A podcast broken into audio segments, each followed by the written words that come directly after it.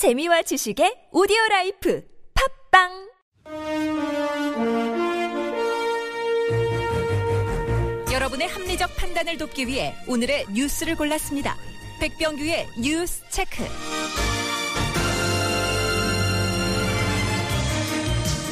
네, 매주 월요일에는 이분을 1부에서 만나뵙니다. 시사평론가 백병규 씨 나오셨습니다. 어서 오세요. 안녕하십니까. 네, 자, 오늘 첫 소식은요. 연평도 북방 한계선 NLL 인근에서 그 불법 조업하던 중국 어선 두 척을 이제 직접 납포한 우리 어선들 네. 어떻게 할 것이냐 이게 좀 쟁점이 되고 있다고 하죠. 좀 복잡하죠. 네, 네. 인천해양경비안전처는 그 납포된 중국 어선들의 그 불법 조업 여부를 이제 조사하는 동시에 우리 어선에 대해서도 그 조업구역 무단 이탈과 관련해서 그 법률 위반 상황이 있는지 여부를 이제 그 조사할 것이라고 밝혔습니다. 네네. 조업구역을 그 이탈한 조업행위 단속과 관련해서는 이 우리 어선들이 그 조업을 한 것은 아니기 때문에 네. 이 처벌 대상에 해당되지는 않는다는 이제 그 지적들이 많은데요. 네.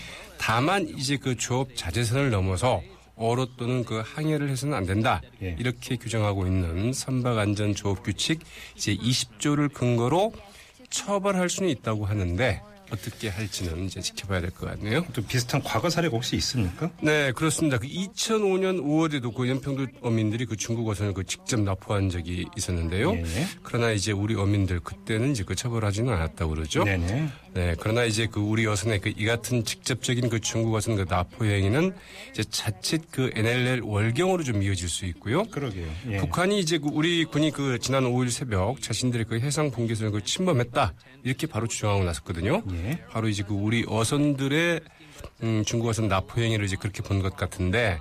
이런 점에서 자칫 남북 간의 그 군사적 충돌로 이어질 수 있다는 점에서 좀 우려가 제기되고 있기도 하지요. 참 그 근본적인 해결책이 필요한데 뭐가 있을 수가 있을까요? 네, 사실은 그 노무현 전 대통령이 그 2007년 10월 3일 그 남북 정상회담 때 이 문제 해법을 이제 그 제시한 바 있는데요. 네네. 이를 위해서 그 서해 평화 협력지대 그 제안을 이제 한 바 있고, 네네, 그렇죠. 당시 이제 그 김정일 그 북한 국방위원장으로부터 상당히 좀 긍정적인 이제 답변을 얻기도 했었는데요. 네. 그러나 이제 그 2012년 대선 때 이 새누리당에서 이 문제를 가지고 NLL을 포기했다. 이렇게 네. 이제 그 정치적인 그 쟁점을 그 시도한 바 있고요. 네네. 결국 이제 이게 남북 정상회담 그 회의록 유출 및 그 공개 파문까지 이어지지 않았습니까? 그랬었죠. 네. 네. 참. 복잡한 문제입니다. 네, 사실은 네. 서해상의 그 충돌 문제는 지금 계속 그 옛날에 그 연평해전도 결국은 그 꽃게잡이 문제 때문에 발생을 그렇죠. 한 거거든요. 그래서 계속 이제 공동 어려움이니 뭐 여러 가지 이야기가 네, 좀 긴장을 좀 완화할 수 있는 대책을 좀 마련을 해야 되겠죠. 알겠습니다. 자, 다음 소식은요. 네, 경기 남양주 지하철 공사장 그 폭발 붕괴 사고 현장에서 그 사용되던 그 가스통들이 이 사고 전 닷새 동안 현장에 그대로 그 방치됐던 것으로 이제 확인이 됐습니다. 네. 이 사건을 수사 중인 그 남양주 경찰서 수사본부 이 사고 현장인 그 주곡 2교 이제 교각에 그 설치된 폐쇄로 TV에 녹화된 이 사고 현장의 그 사고 전 닷새치 영상을 이제 분석해 본 결과 네. 작업자들이 그 작업이 끝난 뒤에 그 사용했던 가스통들을 이제 그대로 방치했던 것을 좀 확인을 했다고 그러네요. 네. 경찰은 그 이에 따라서 그 협력업체의 그 느슨한 좀 관리 감독이나 안전교육 소홀 문제 그리고 허술한 그 작업 방식이 결국은 이 사고로 이어진 것 아니냐 네. 이렇게 보고 좀 수사를 하고 있다고 하죠. 현장 안전 관리가 거의 안 됐다 뭐 이런 이야기가 맞습니다. 되겠죠. 예. 자 그리고요. 네, 서울 메트로가 그 구의역 그 스크린도어 그 사망 사고의 그 책임을 물어서 그 경영진 2명의 사표를 이제 수리하고 직원 5명을 그 직위를 해제했다는 소식이죠. 네. 네, 사표가 수리된 서울 메트로 그 임원진은 그 경영지원본부장과 그 기술본부장 등 2명이고요. 이 스크린도어 그 업무에 그 책임이 있는 그 설비처장, 전자사업소장, 승강장, 안전문 관리팀장, 그리고 그 사고 당시 구의역 현장을 관리했던 구의역장, 구의역 담당 직원 등 모두 그 5명은 이제 그 직위가 해제됐습니다. 네. 서울 메트로 그 임원과 부서장을 비롯한 팀장 이상 그 전 간부들 어제 이제 그 긴급 간부 대책을 마친 뒤에 그 모두 이제 사측에 그 사표를 제출한 바 있지 않습니까? 네네. 네. 그리고 이제 이 경영 감독에 그 대한 책임을 지고 함께 사표를 제출한 서울 메트로의 그 감사에 대해서도 그 조만간 사표가 그 수리될 예정이라고 하죠. 네. 자, 이번에 정치권으로 가볼까요? 네, 20대 원구성 법정 시한 지금 하루 앞두고 있지 않습니까? 네. 7일이죠. 예, 예. 네, 내일인데요. 예. 이제 오늘 그 여야 3당 원내 지도부가 그 다시 그 협상 테이블에 앉기는 했습니다. 네. 더민주의 그 박완주, 새누리당의 그 김도읍, 국민의당의 그 김관영 원내 수석부대표들 오늘 그 오찬을 개만 해동을 가진 뒤에 국회로 그 자리를 옮겨서 이제 그 국회의장단 선출 문제, 상임위원장 배분 문제 지금 논의를 진행을 하고 있는데요. 네. 아직까지 그 결과가 어떻게 됐다 지금 나오고 있지 않습니다. 네. 오늘 해동은 그 지난달 31일 그 야 2당이 이제 그 의장 자유 투표를 할 수도 있다. 네. 이런 말을 한 뒤에 이제 그 새누리당의 그 김도읍 원내수석부대표가 말하자면 협상을 전면 보이콧하지 않았습니까? 예예. 네, 말하자면 협상판을 걷어치웠다 이런 이유로 이제 보이콧을 하고 난 다음에 이제 처음 갖는 원구성 협상 테이블인데요. 협상에 앞서서 그 박완주 이제 더민주의 그 원내 수석부대표 이 협상이 그 교착 상태가 된 것에 대해서 국민들께 그 송구하다 말씀을 드린다 이러면서 지금 요한 표명을 했습니다. 그런데 이제 아무튼 어떤 결과가 나올지는 좀 더 지켜봐야 될 것 같네요. 내일까지 처리가 될 수 있을까요? 네, 이제 아무튼 이제 오늘 어떻게 합의가 될지.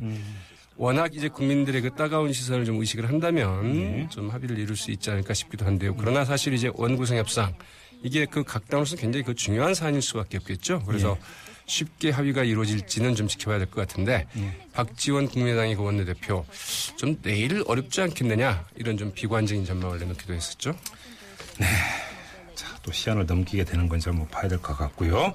진경준 검사장 얘기가 다시 또 수면으로 다시 오르고 있습니다. 네, 이 주식 대박 논란. 네, 이 비상장 주식을 이제 사들여서 무려 그 120억 원의 그 차익을 이제 거둔 바 있죠. 네네. 네, 완전히 뭐 주식 대박을 터뜨렸다 이런 이야기인데 이 진경준 전 법무부 출입국 외국인 그 정책본부장 검사장급이죠. 네. 지금 그 법무연수원의 그 연구위원으로 현직에 있습니다. 이 넥슨의 그 회사 돈으로 결국 주식을 매입한 사실이 드러나면서 이 검찰이 그 넥슨 창업주 이 김정주 NXC 회장에 대한 그 수사에 나설 것으로 알려졌습니다. 네.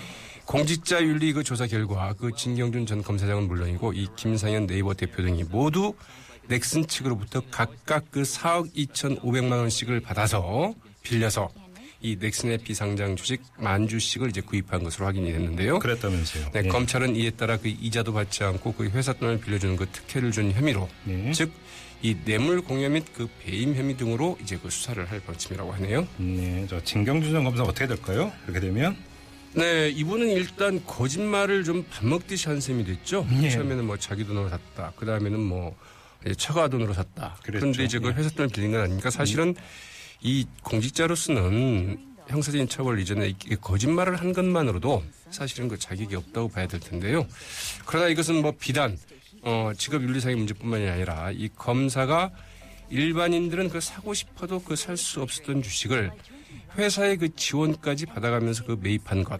이 포괄적으로 그 뇌물에 해당될 수 있다. 이런 지적들이 지금 나오고 있죠. 포괄적 뇌물죄. 그렇죠. 네. 네. 이 진 전 검사장은 그 넥슨 주식 그 보유 직전에 금융정보분석원에서 그 2년 동안 그 파견 근무를 한 바 있습니다. 네네. 보통 이곳에 그 파견된 검사들 이제 그 검찰로 돌아오면은 이 기업 및 금융 관련 사건들을 담당하는 부서에서 근무할 가능성이 굉장히 크다고 볼 수 있겠죠. 네. 이 때문에 그 직무 관련성을 의식한 특혜일 수 있기 때문에 이럴 경우에는 앞서 말씀드린 것처럼 이 포괄적 뇌물죄에 좀 해당할 수도 있는데 검찰이 과연 이제 어떻게 수사를 할지는 좀 지켜봐야 될 것 같습니다. 제 식구를 어떻게 수사할지 이게 또 관전 포인트가 되겠죠. 네. 짧게 한 소식만 더 전해주십시오.